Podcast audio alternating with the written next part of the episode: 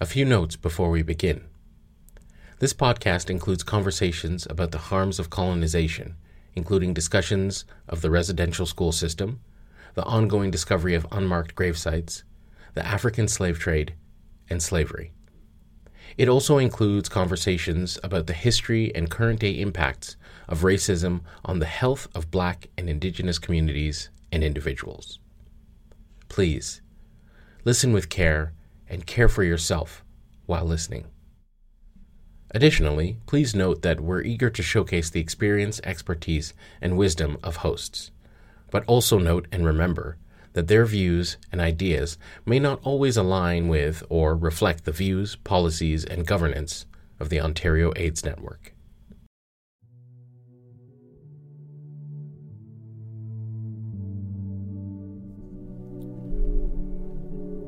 Welcome to Bundles of Medicine, a bold and brave learning tool that was created by Dr. Roberta Timothy and Jana-Rae Yerxa in collaboration with the Ontario AIDS Network.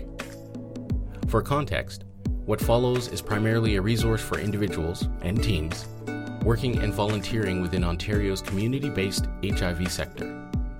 It includes several broadcast discussions and a workbook to guide individuals and groups through a process of reflection and learning.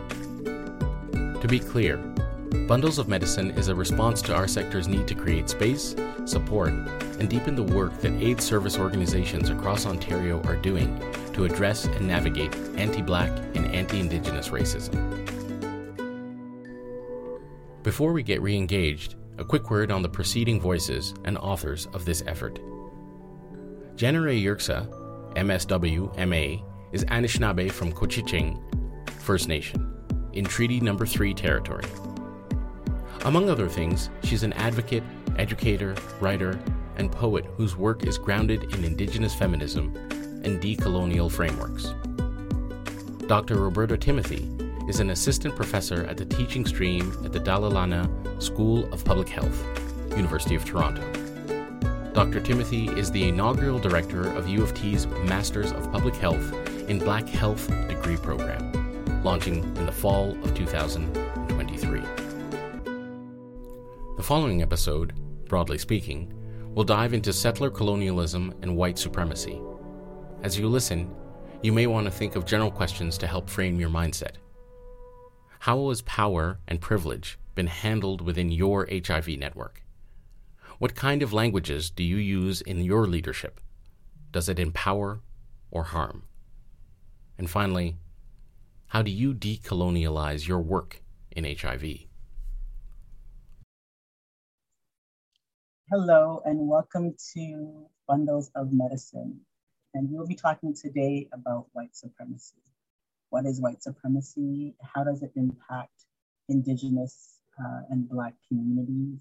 And how can you change and dismantle white supremacy and white supremacist praxis in your life and your work?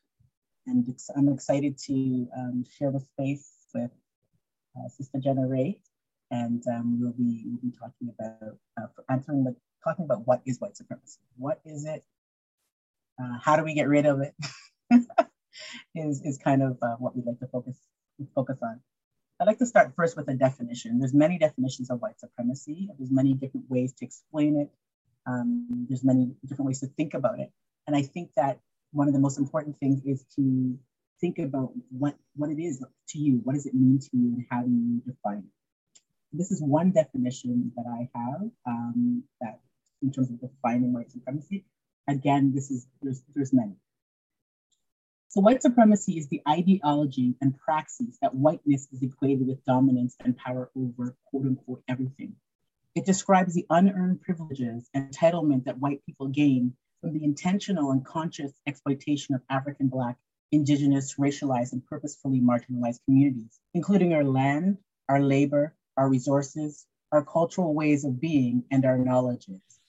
White supremacy is rooted and festers in an over 500 year old and counting, structurally violent social, historical, political, and current day context that exists within a colonial and settler colonialism framework White supremacy is found in both capitalist and socialist systems, as the impact of colonial brutality does not discriminate.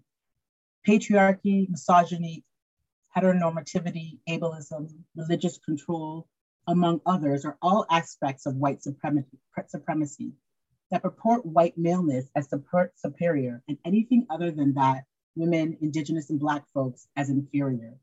This is a planned exercise to spiritually, emotionally, physically, and politically ensure that resources, often stolen, and power are, are maintained, upheld, and developed through whiteness. White women, men, children all benefit from white supremacy on the backs and labor of non white communities. Moreover, white supremacy has also contributed to the internalization of whiteness by non white populations that purport the closer you are to whiteness, skin, behavior, attitude, the more you will be accepted and treated better, and the quote unquote more human you are. Colorism and caste systems are direct results of white supremacy in our global world. Inter- internalized white supremacy results in the whitening of self in communities, creating tokenism and disempowerment needed to continue the control and psychological harm of non white people.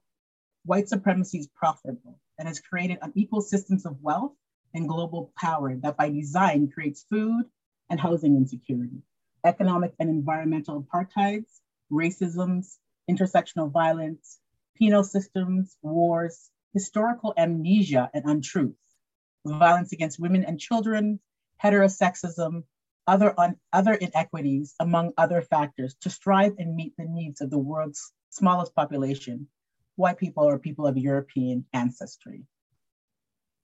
Wow. Okay. So, uh, Roberta, um, man, miigwech for that, that overview of white supremacy that um, really encapsulates how it is so pervasive you know? And and i think that's what is really important for folks to understand like as you mentioned right there's lots of uh, ways to think about white supremacy and to conceptualize it. And uh, when i think about white supremacy.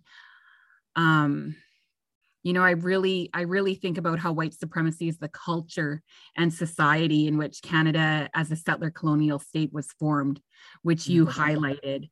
And um, it's also again i agree with you the ideology the ideology that white people defined and categorized as such are superior to those who are not white. Uh, those of us who are black indigenous people of color and the ideology definitely plays out politically, economically, and socially. And I think that your overview gave some really great definitions for us to think more deeply about. Um, you know, I also think when it comes to conceptualizing uh, what white supremacy is, um, there's a lot of myths that get in the way where we've been uh, mistaken, mistakenly led to believe that white nationalists are the examples of white supremacy only. And, um, yes. you know, we really need to um, understand that white supremacy is far more widespread and subtle. And that's what I love about um, everything you highlighted um, right at the beginning, um, because it's really an indoctrination and socialization that um, we are marinated in through education, through media. Yeah. White supremacy is everyday and a part of the lived reality of all of society that has been built on stolen indigenous land uh, canada as a settler colonial state and you know part of how it it gets its power maintains its power is by remaining invisible inaccurate and the narrow measuring stick of um, white's definition of humanity really yeah yeah no, I, I love I love um, what you just said it, and you know the the white nationalism piece when it's when it's wrongly or only defined as a white nationalism does white does the philosophy ideology um, you know impact the practice of white nationalism? Yes, of course, because it's a system, it's a structure. But I think it's the everyday white supremacy, if you can say that, you know, the daily white supremacy that um, that not only uh, creates this, this system of Canada, but has created a global system, right? A global system that purports whiteness as um, superiorness and supports mm. supports the continued financial um, well-being and mental well-being of white communities with on you know on the backs of other other communities, um, indigenous, black, and racialized. So I think that that like taking that stereotype of, of white nationalism and, and expanding it to really talk about the myth of Canada and the myth of um, even intellectually, right? Even even white supremacy is also looked at as intellectually. We think of our scientific inquiry, you know, that we think that the way um, races were, um, you know, hierarchically um, examined, and white being number one, you know, Darwinist theories, and you know, indigenous and black peoples um, being at the bottom. This comes from a white supremacist notion of, of scientific inquiry, which then people then talked about objectivity, that it's objective, which we know that it was problematic, and our scientific systems, our indigenous systems of wellness, were then not valued. So it is um, it is critical to talk about white supremacy. People feel uncomfortable saying the word. Um, think about how comfort un- uncomfortable it is, as we know, experiencing the, the the lashes and the reality and the impact of white supremacy. So saying white supremacy is one thing, but experiencing it, you know, which our communities have, is another. And I think that people need to think about that when they're, you know, they're nervous or uncomfortable about something. How are other people actually violated and impacted by it in a real visceral way? Yes, and and so like when you when you talk about um, the discomfort that comes, even with just the language of white supremacy, um, it, it speaks to the normalization of it, the invisibility of it, the power of it, the pervasiveness of it all. And, um, you know, he, here we are um, putting these podcasts together to address anti Black and anti Indigenous racism. And, you know, to to get to be able to speak about white supremacy and how um, you know you mentioned it's a global system and it being a global system that goes back hundreds and hundreds of years yeah. um, is is so important and, and to connect it to um, to colonization right yeah. and dispossession of lands is is really important because if we're talking about um, anti Indigenous racism, we need to also think about colonization and decolonial frameworks that you mentioned right because white supremacy mm-hmm. has been such a vehicle for colonization it's and it's the intersection of why it's so important to understand um, the struggles of black and indigenous communities as connected definitely i mean yeah. it's our indigenous po- indigenous populations in terms of African peoples and indigenous populations in terms of Turtle Island and, and global, other global spaces are connected. You know, when um, Africans were taken, particularly um, from West Africa, and were taken um, through a process of white supremacy, like enslavement, African enslavement is the practice of white supremacy. Yes. The practice of colonization. Yes, you know, our communities and our places were colonized, but it's also the practice and the ideology of white supremacy that we were inferior, right? And we needed to be then have, you know, be um, have a master over us, you know, to um, uh, not to be considered human beings. So mm-hmm. it's, it's mm-hmm. not it's such as you know it's this notion that white supremacy uh, just happens and it's you know we is it, do we really need to say that white supremacy exists? Well, it's about life and death for our community members, and it's about taking what was taken away, right? And to do that, you know, African folks were were um, were enslaved, and you know, colonization, the the uh, separation or the scramble of Africa, um, you know, in in 19 the early 20th century, and um, the indigenous communities were cleared. You know, lands in the Caribbean and Latin America were cleared in terms of killed. People were killed, murdered for for enslaved um, Africans to then work the land and also in the context of um, Canada and, and, the States, right? Which are now Canada and the States. We're directly connected to colonization, experiences of enslavement, experiences of anti-Black racism, anti-Indigenous racism. So mm-hmm. without, without talking about, like talking about Canada without talking about white supremacy or not talking about uh, colonization um, is not talking about the real histories and histories of this country and also the current day experiences that we are experiencing right now. You look at HIV rates, you know, this is all connected to um, the white, the practice of white supremacy within our society, locally and globally. Yeah, it's how the the the hard history continues to play out, right? Like right. white supremacy is the ideology that allowed homelands to be stolen and people 100%. to be stolen from their homelands. Yep. Um, yeah. And, and it so, continues today. Yeah. Right. Yeah. It's, it it's not like it's it's not 500 years ago. Look at our look at our housing crises and look at our food insecurity, right? And people are like, "Oh, why? Like, what happens? Why can't you know certain communities get, you know, work really hard?" I mean, I don't know. Our community members work really hard. They're working like three, four jobs, doing things that you know, and yet you're never. White supremacy is a system that never allows you to achieve the same as white community members, right? It's the, you know, the landowners in Canada, the majority of landowners are white folks, right? Mm-hmm. And and that, and we look at the housing crisis, you know, the people who are impacted by housing crisis and housing inequities are, you know, African, Indigenous, and purposefully marginalized people. So it's not just a, a historical thing, as we know, and, and I think it's sometimes easier for people to talk about the history, but it's hard for people sometimes to talk about the current day realities of white supremacy and the brutality that still exists today and and yes and how it plays out through those social determinants of health right yeah. when you're talking about housing when you're talking about like earlier when you're talking about gender in heteropatriarchy yeah. and um, the high hiv infection rates amongst you know indigenous women amongst yeah. two-spirit people like you know it, it's no wonder like how how white supremacy um, also needs all these other isms to to keep going, right? 100%. Yeah, yeah. I mean, it's it's it's like a it's like a stew that you don't want to drink. You know, we, we like stews. As African people, we like stews.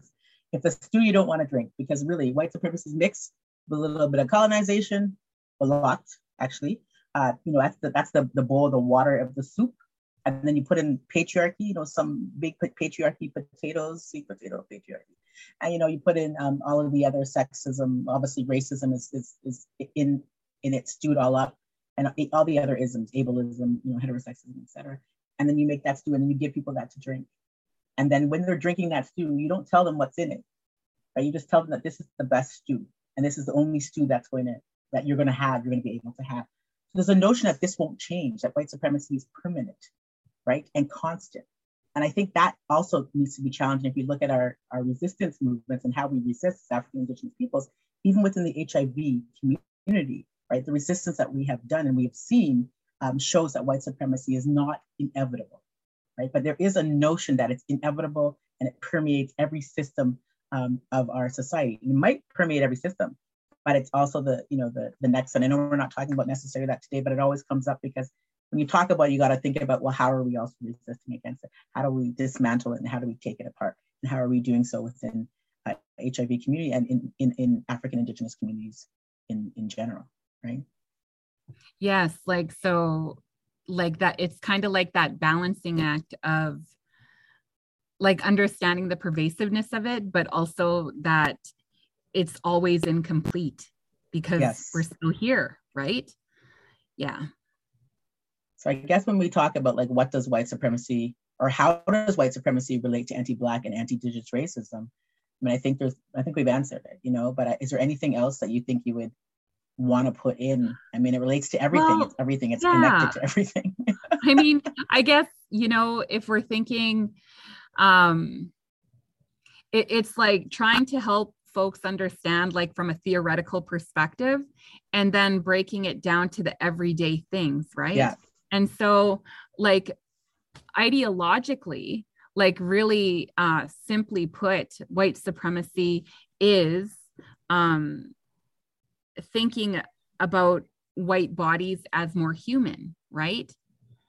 And and then how that plays out all the time and for what purpose. And so when I think about like anti-black and anti-indigenous racism and how that's needed in a settler colonial state it serves to um, keep dishing out the dehumanization which ultimately serves the invisible white definition of humanity and justifies the ongoing dispossession of lands and violence that indigenous people continue con- to contend with. And so when you when we're talking about the hiv sector um, or health like the the overrepresentation of our communities in these areas right? And you know the the history or histories of the in, in the hiv sector was of you know indigenous and african peoples fighting back right to get actually access to um, not only well number one medicine and resources but also even in terms of uh, the politicization of you know who has hiv and that kind of hiv stigma the whole hiv stigma piece comes from a white supremacist and colonization history right? And it even even the result was that you know there were folks who even within our communities who internalized that notion. And there was also folks who were like no this we got to talk about the impact of colonization in terms of why people um, you know are not having access to medication or not having access to information. So the whole hiv even sector in terms of it being run today still by white men you know is a white supremacist reality folks have a problem hearing that. I can tell you there's many conversations uh, when you know we spoke about this, we were not allowed at the table. Of course, we weren't at the we we we were already at a different place, so you know the table wasn't something that we were looking for. But it's really critical that even within um, HIV research, you know, um, who's how people are researched, the whole idea of PrEP and how PrEP was brought into our community without being consulted and, and, and even how it's being um, you know utilized or not utilized within the community comes from a white supremacist premise, or I would say a, anti-black racism and anti-indigenous racism uh, lens, because we're not included in the conversations and the realities of why and how um, you know chronic illness is taken up and not taken up for Black and Indigenous peoples has to do with the notion that we are not seen as human or as human as other folks, as white folks, right? That's Thus, our own HIV status is not considered, um, we're not, we're not given the, the empathy or the care you know, that other other folks who are who are um, non-black, non-indigenous are given. And that and that's the there's a crux about that. That when you when you really feel that, that's that's something big that that people don't want to talk about. You know, and, and the, the token positions of blackness and indigenous indigenousness in the in HIV community if you really want to change white supremacy and, and HIV and HIV uh, prevalence in our communities, then you need to talk about, you know, who is leading the community and who's not, and change it up in terms of giving access to Indigenous and African Black leaders um, in our community and resources in our community. And I'm not talking about like, you know, partial, mm-hmm. the Indigenous fund and the, the Black fund. I'm talking about leading the entire, um, you know, dismantlement of colonization we will talk about a different a different results for our people who are living with HIV, and mm. uh, also talking about the prevention, quote unquote, and all the other aspects of HIV.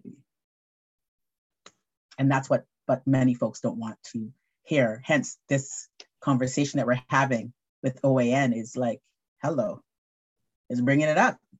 It's opening it up. It's opening it up, and it's it's um it's beyond George Floyd, um, you know, Reg, Reggie's um, it's beyond um, D'Andre, D'Andre Campbell and the, the, the, the, African and Indigenous folks who were murdered in our community um, based on racial profiling. And we've now kind of seen more conversations on white supremacy and colonization happening. But this is a continuation in terms of, uh, you know, the necessary or the, the need to really dismantle this system and talk about how we can do that, um, particularly when we're working with HIV, but also in all aspects of our lives. Mm-hmm. Mm-hmm. You know, and um, oh, it just it get it it. So you're kind of leading into you. I mean, you already have like, what can folks do to disrupt white supremacy in their everyday lives, personally and professionally, right? And so, what when I hear you speak, especially about you know the the hiv sector and who's leading it um you're making like a call to action almost you know? 100% right? yeah. 100% yeah. I think i think it's um talking is one thing actualizing it is another thing. And um we we both you know we come from spaces where we're constantly resisting white supremacy um, anti-Indigenous racism, resisting anti-Black racism, and trying to dismantle colonialism. That notion of, oh, it's a colonial system and if we don't, if we dismantle it, then what we'll have left? Well, for me, for me and you know, my peeps, we'll have humanists. How about that? Like, you know, the system that has uh, exploited us for, you know, over 500 years is not a system that I want to say that uh, that I want and I want to stand by. So we have to really, you know, think about that. Sometimes we think, well, oh, if we if we give if we give um, you know, and we support indigenous peoples and sovereignty, what will that mean for our land? Well, the land ain't yours. So it would mean that the land and the rightful land will be given to the rightful people.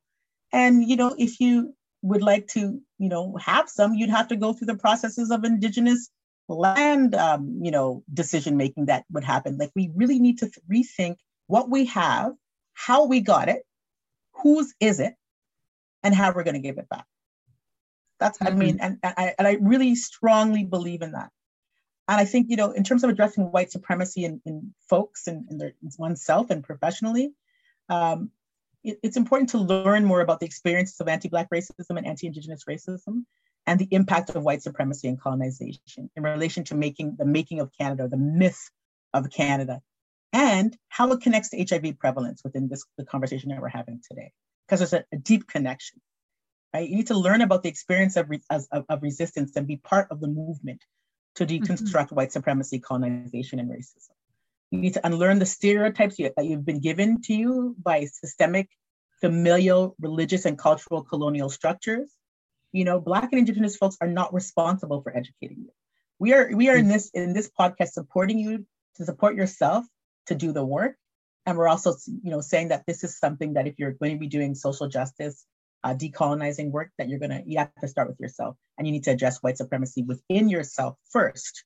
And if you're um, indigenous or black or racialized you need to, do, to deal with the internalized white supremacy that you have been fed.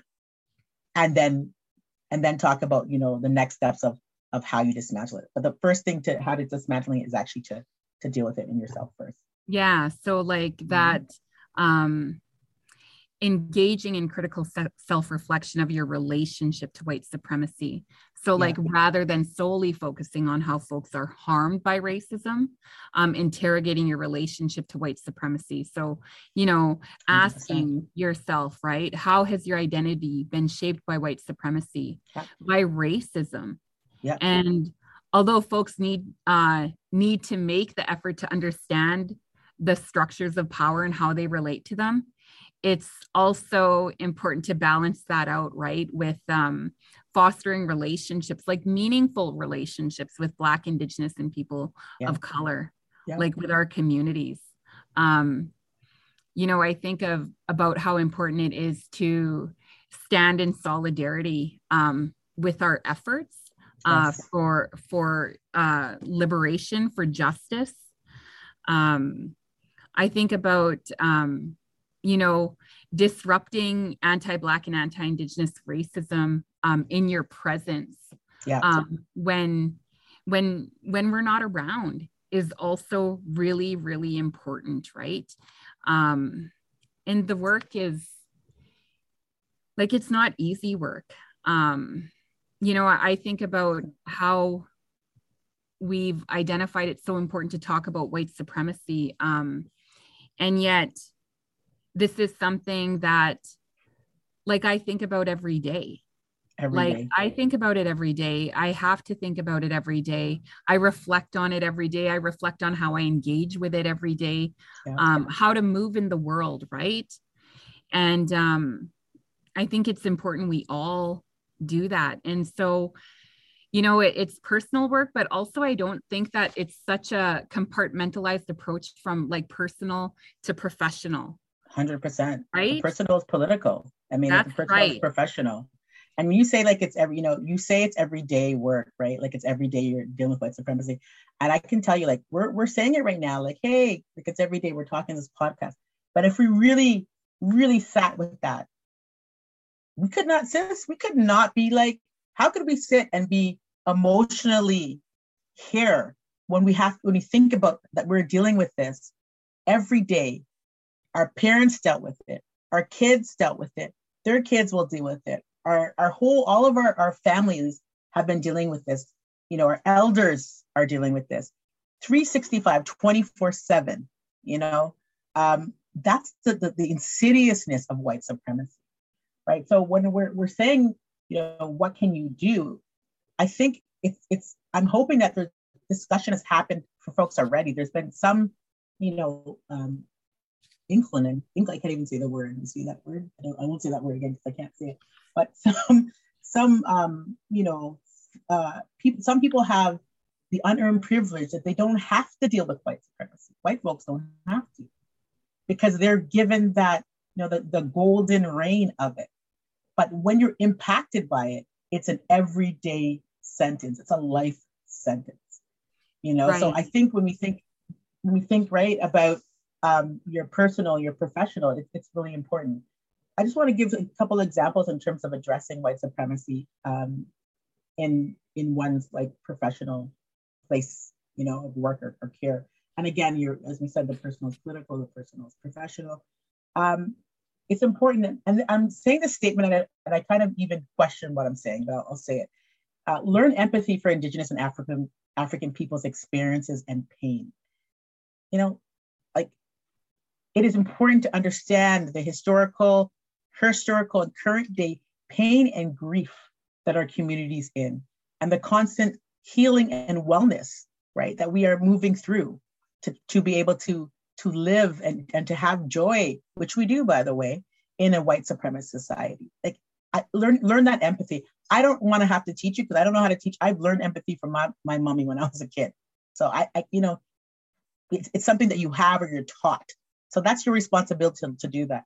Learn from and listen to your Black and Indigenous colleagues about their knowledges, lived and work experiences in the field in terms of HIV. Learn from us, learn from them. We have, we have the experience. Dismantle your notions of tokenism. For example, like having one Indigenous or one Black person representing your agency or in roles that have little or no decision making power. That's not progressive, and that actually adds to white supremacy. So you want to dismantle it? Don't do that. Challenge the managing structures of your agency by mentoring, promoting, hiring Indigenous and Black people in management positions in your agency and on your boards. Check your social political location and the power you have based on it.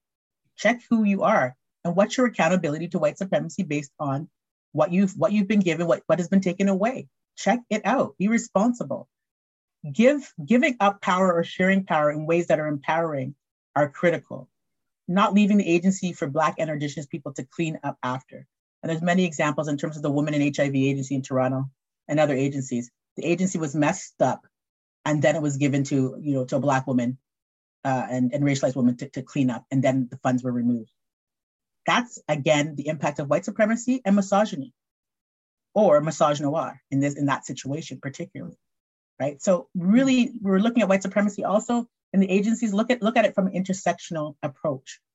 You know, we're not all the same in terms of Black and Indigenous peoples. We come from a heterogeneous space, different identities. You know, we, we have uh, queer folks, we have folks with disabilities, we have folks with different, you know, different um, uh, migration stories, different uh, classes, different, different, you know, cultural attributes, etc. Don't put us all in the same um, the same, you know, I don't know, same stereotype, and and really do things so that um, you we can you can empower empower us, not to not to disempower. So white supremacy is about disempowerment. Look at yourself and see are you are you actually empowering Indigenous and African peoples, and are African Indigenous peoples, you know, leading um, initiatives and leading the way in in terms of HIV and, and HIV um, uh, work. Mm-hmm. Those are all like really good good ideas and suggestions of where where people could start, right? And I mean, I think about when I was in the when I was a social worker. Um, you know, we develop treatment plans, assessments all the time. And really, when it comes to doing like anti racism, decolonial work, um, I think a good place for people to start professionally is to ask yourself, your colleagues, your team, your organization, like what does you, your, our, um, anti-racism anti-black anti-indigenous racism professional practice look like? What does it look like? What does it look like in operation? Yeah. And you know are you able to articulate what that looks like? Mm-hmm. and like in how are you resisting it? ways right? I would just add to, re- to when you talk about anti-racism anti-black racism anti-indigenous racism to talk about it also with saying resisting it or confronting it or dismantling it. Because there's a lot of um, you know agencies that are saying anti-black racism anti-indigenous racism like are you supporting it? Like are you what do you want to do? Say be clear of what you want to do. It's actually rip it apart right? Dismantle it. Resist against it. Confront it. Destroy it. Um, uh, not to just to mm-hmm. talk about it like you know without without those um, actionable adjectives and a plan. It's, it's just so important. This, the statements are out there. There's so many statements but what are the actions and how is it being implemented? And being implemented how do you implement it in a white supremacist society? How do you implement you know taking apart white supremacy in a society that's white supremacist? I just think that i don't think there's many folks that could concretely answer what their professional practice looks like. Yeah. And and so that's the starting point. You know i i think about um like what is the impacts of um the racisms the black and the anti-black the anti-indigenous racisms? Like yeah. what is that on the mental health um for our communities? You know? Well, the, the impact is you know uh, depression anxiety continued. I wouldn't i wouldn't say even post trauma i would say you know continued traumatic um, impacts. Um, you know addictions all these other pieces that come directly right. as a result of having to deal with this. Like on a daily basis when you when you walk into the store you don't know how you're going to be treated. When you're trying to rent a house or buy a house you're not sure if you're going to get get rented and you're not sure if you're going to get a mortgage, there's a high chance you're not going to get it because of who you are. So now you're dealing with a chronic health issue, dealing with HIV, right? And you're coming from people come from many different backgrounds. You come from you can come from working class, you can come from um, you know class money elite class, you can come from you know recent um, refugee refugee, um, you can come from you know um, an indigenous community in the north who you know doesn't have resources because there's a history of the resources being taken and continue to be taking taking out of the community. Um, and then you're supposed to now be able to, um, you know, live regularly. You're supposed to be able to live regularly, and you're supposed to be able to get employed regularly. When in fact we know that Indigenous and African people, um, in terms of we are the most uh, folks who, um, you know, suffer from um, employment. I say employment apartheid and economic economic hardships that are directly due to white supremacy anti-Black racism, indigenous racism. So you're already starting here. And then you're dealing with a chronic health issue, right? That you're supposed to be supported, loved, cared, resourced like everybody else, and you're not given those same opportunities. And even within our in our community, within you know HIV um, communities, um, you know what who's getting paid what? Check out how Indigenous and Black folks working at HIV community are being paid. Are we are we being paid the same? No, we're not. I'll tell you straightforward. So mm-hmm. all of those pieces, you know, enhance the the, the level of mental health um, uh, stresses. But again, it, it stems from the colonization, the white supremacy, and the continued intersectional violence in our life. Yeah, like when I when I think about, um, I mean, there's no one way to say the way it impacts us in terms of our mental health, right? It's it's broad yeah. and it and it and again just like how white supremacy is pervasive that it has far reaching effects like on our health and when i think about mental health um i think about the way our self-worth is impacted which is directly linked to this myth of um, whiteness being the epitome of humanness right yeah. Yeah. and so um, not feeling worthy i mean even in a a client uh, service provider relationship um, you know to question um, to demand. And and so i think about sometimes the way our um, communities get labeled as difficult. 100% um, what i really see is um, you know when when we have clients from our communities that are able to advocate for themselves like that is that they are exercising agency and self-love resisting right? hello. Totally. Yes. Totally.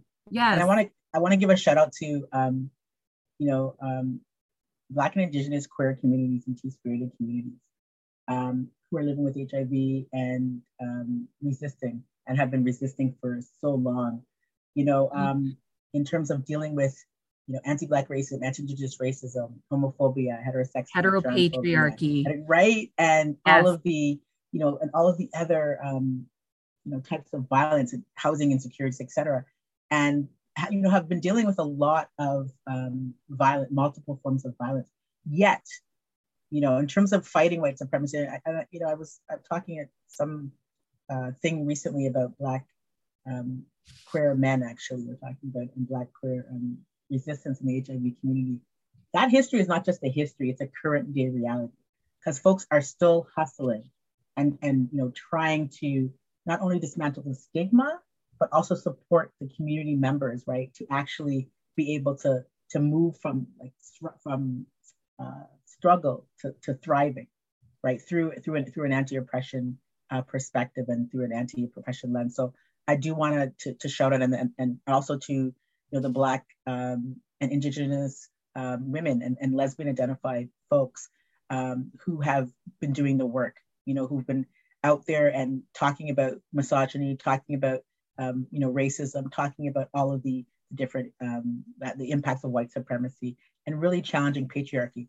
I do want to mention one thing, and I, and I know um, I might have, I don't know if I've said it before, but there is that connection of white supremacy and religion. I have to mention it for a second because the religion and the, the, the results of white supremacy have also created, um, you know, homophobia and heterosexism, right?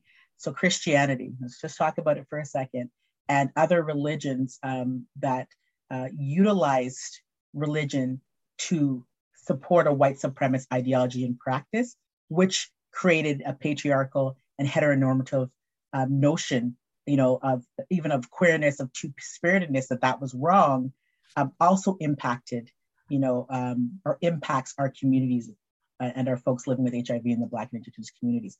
And that needs to be challenged. Our Indigenous ways of knowing, you know, and spiritual practices that are thousand years old and more.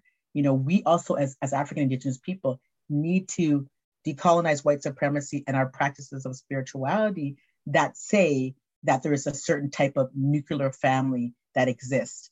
And when, when in fact, Absolutely. we have been living for generations and generations with multiple ways of, of you know, calling, of, of having a family with multiple, multiple um, different ways that are not nuclear and uh, heteronormative.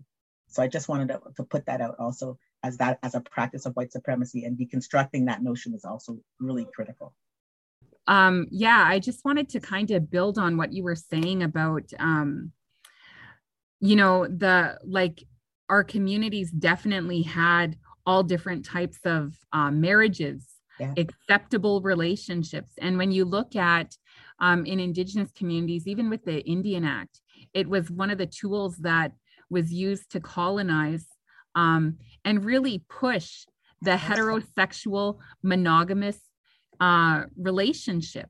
Yeah. It was, it, it, you know, when I think about how normalized that has become now, it really has been a tool of colonization.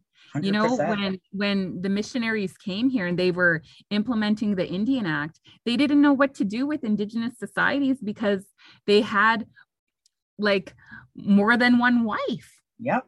And and um, African African um, they did the same thing with us through the Code Noir and saying that we have to be Catholics after they've enslaved us, and then we've had to be Catholics. We had to give us give up religions and, and live in a particular way, even though we didn't weren't considered humans because we were still enslaved, etc. But it's a similar mode of destruction of our family of our families yeah. and what we what we what we called um, you know our family structures, which were totally different than you know uh, European. Then it then it pushes the notion of like heteronormativity. Hundred percent. You know, and, and now we've even got it. Yeah, and then 100%. the marginalization of two spirit and queer yeah. people. Yeah. You know, and and when I think about the HIV sector in particular, like uh, one of my mentors was a a two spirit woman. yeah. you know, doing this decolonization work that really um, all of society could benefit from. The wellness. We are benefiting. We're benefiting you know? from. We're definitely benefiting from two spirited and and um, you know queer, Black and Indigenous um, you know warriors in our communities in HIV work and throughout throughout the world. Actually, and and and so yeah, so like decolonization yeah. is about like um accessing those intricate systems of knowledge yeah. that have sustained communities like for hundreds and hundreds of years, right? Right. Um, and moving moving through like there, there's those difficulties in terms of you know how to do so like there, you know we know that religion uh, and i'm talking about like a eurocentric or, or, christian and, and also muslim or islam religion uh, was also used um, you know as a tool um, to, to support colonization, but it's also used for many of our members still, you know, because of the, the what the Indian Act and the Code Noir and other other features of being of our spirituality really being demonized. Um, they they have taken on um, you know Christianity or or the or, or Islam or Muslim you know Muslim um, religions or spiritualities. And I'm not saying that you know those practices did not support some of us to deal with colonization and white supremacy because it did in some ways. Um, we we had to do it, but we also, you know, utilized what we had. But I think it's important to also understand how that happened. And I know we're not talking fully about that today, but I, I do want to mention it's a, it's a conversation that people say you shouldn't have in public. You shouldn't talk about religion. But if we talk about white supremacy and we don't talk about religion, we're actually not talking about the real real truth. When I was in um, El- Elmina, uh, the Elmina, you know, they call it Elmina Castle, but I would say the Elmina dungeons where they took African people um, in in Ghana and then you know West Africa was the, the, main place, but there's also enslavement in East Africa that happened earlier that people need to talk about also. Um, it was you know something else to understand that the church was built on top of the the dungeons where African people were enslaved before they went you know to North America, the Caribbean, um, the Americas, etc. The church was built there while they were killing and torturing African folks, you know, uh, beneath. That's that's something that you need to you need to you need to understand, and you need to have um, an experience of you know what what can happen in terms of you know the different practices of, of white supremacy and religion. And now we're looking you know looking now in 2022, but in terms of the you know the whole situation with the Catholic, um, you know, the Pope and uh, residential schools, indigenous communities, right, and the murdered, murdered and missing children. There's a connection to religion and and genocide within our communities, and with upholding white supremacy. So it needs to be addressed, is what I'm saying. Mm-hmm. Um, there's one more thing I want to talk about. Cool. I just wanted to go back to the the impacts of uh, mental health yes um you know and um you know i i think about the like i i talked about the anxiety but um i think about power and i think about privilege and um for folks that have it um it's an energy saver and then for those that are experiencing the oppression through white supremacy. Right. Um, it is stress. And I think about how stress plays out on our nervous systems. Yeah. You know, and um and man, like it's just you know, like born into stress even.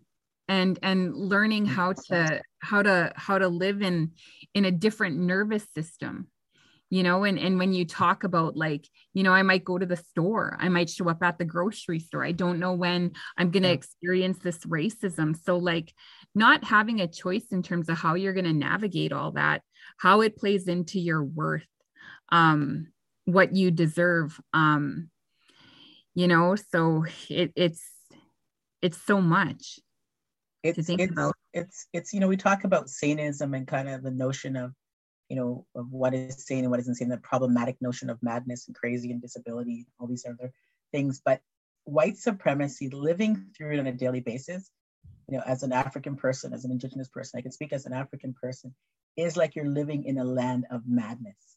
Like you're living on, like you're constantly, like people are literally not treating you well or talking to you well or trying to hurt you or kill you or maim you because of the color of your skin.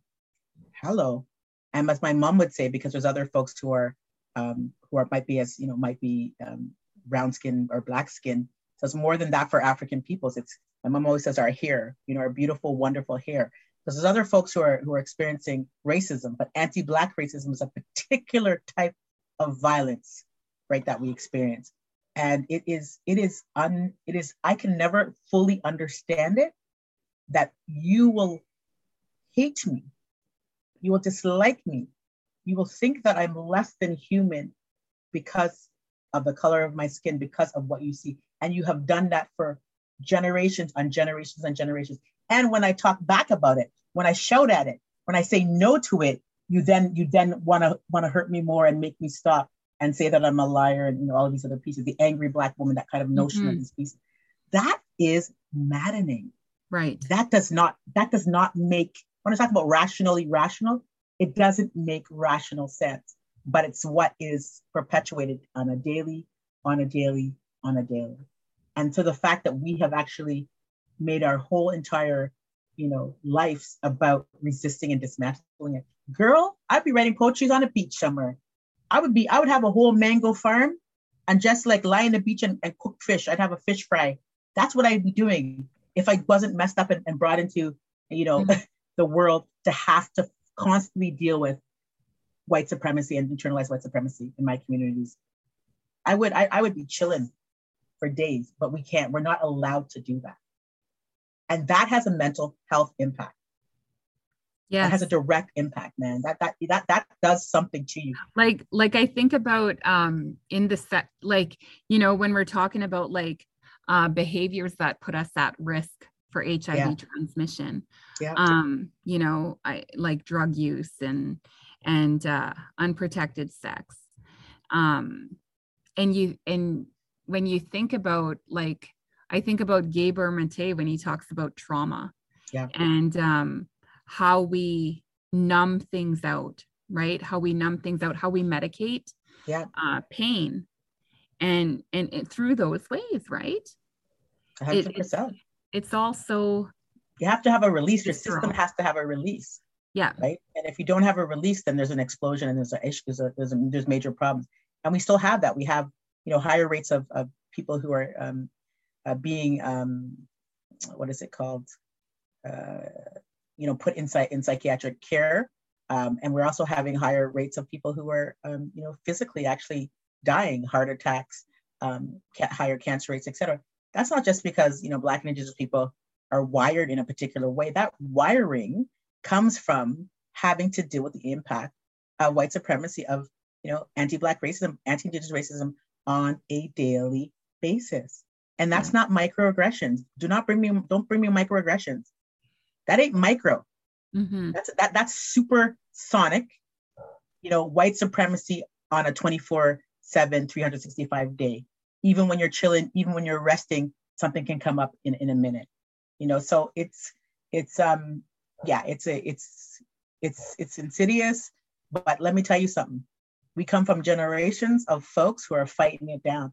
And I come from my grandmother, who comes from my great grandmother, who comes from my great great grandmother, and so on and we've been constantly fighting. We're all activists in the community.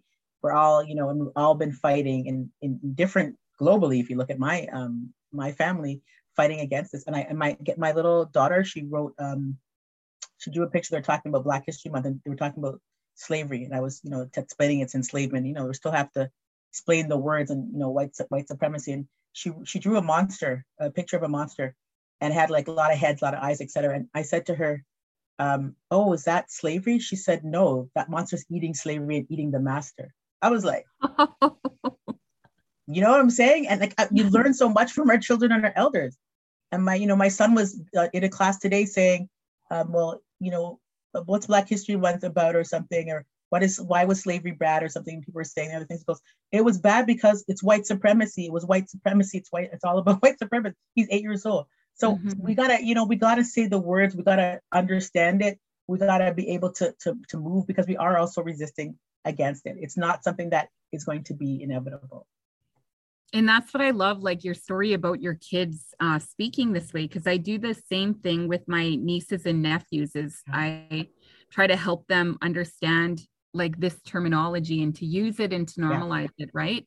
And I find that, um, you know, younger children they're able to use it and understand it and oh um and and i and that's so imperative so going back to mental health and self-worth yeah. and things like that yeah. um these are some of the mechanisms that help um restore and rejuvenate um black and indigenous worth right like 100%. we we can't we have these heavy histories these heavy histories continue to play out and yet when we are able to think about them critically um, you know, and not internalize the yes. white supremacy that yeah. is a killer for our soul. Hello. Um, then we can still walk in this world strong.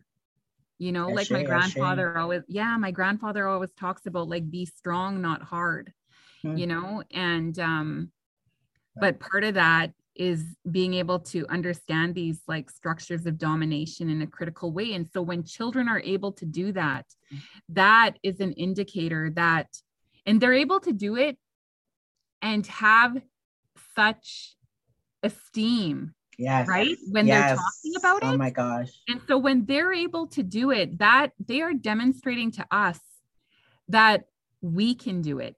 100% as adults we can do 100%. it and, and if and if we're not able to, then we have work to do. If white supremacy makes you feel uncomfortable, you got work to do to talk about that, man.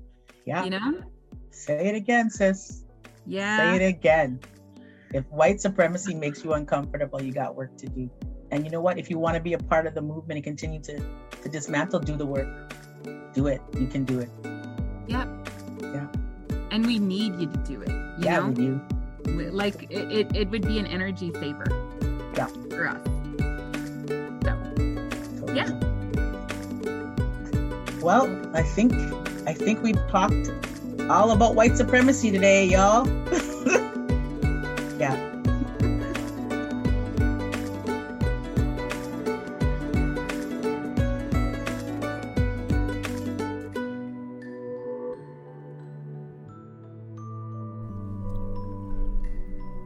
we close, I'd like to send special thanks to those who have continued to support this project behind the scenes, and to the Ontario AIDS Network, who invited me, your host, Kandwani Mwase, to join and lend a small hand to this effort. I thank you immensely. To those of you who are listening and who will not only stand in solidarity, but do the work that is necessary, I say, welcome to the conversation. Welcome to the work.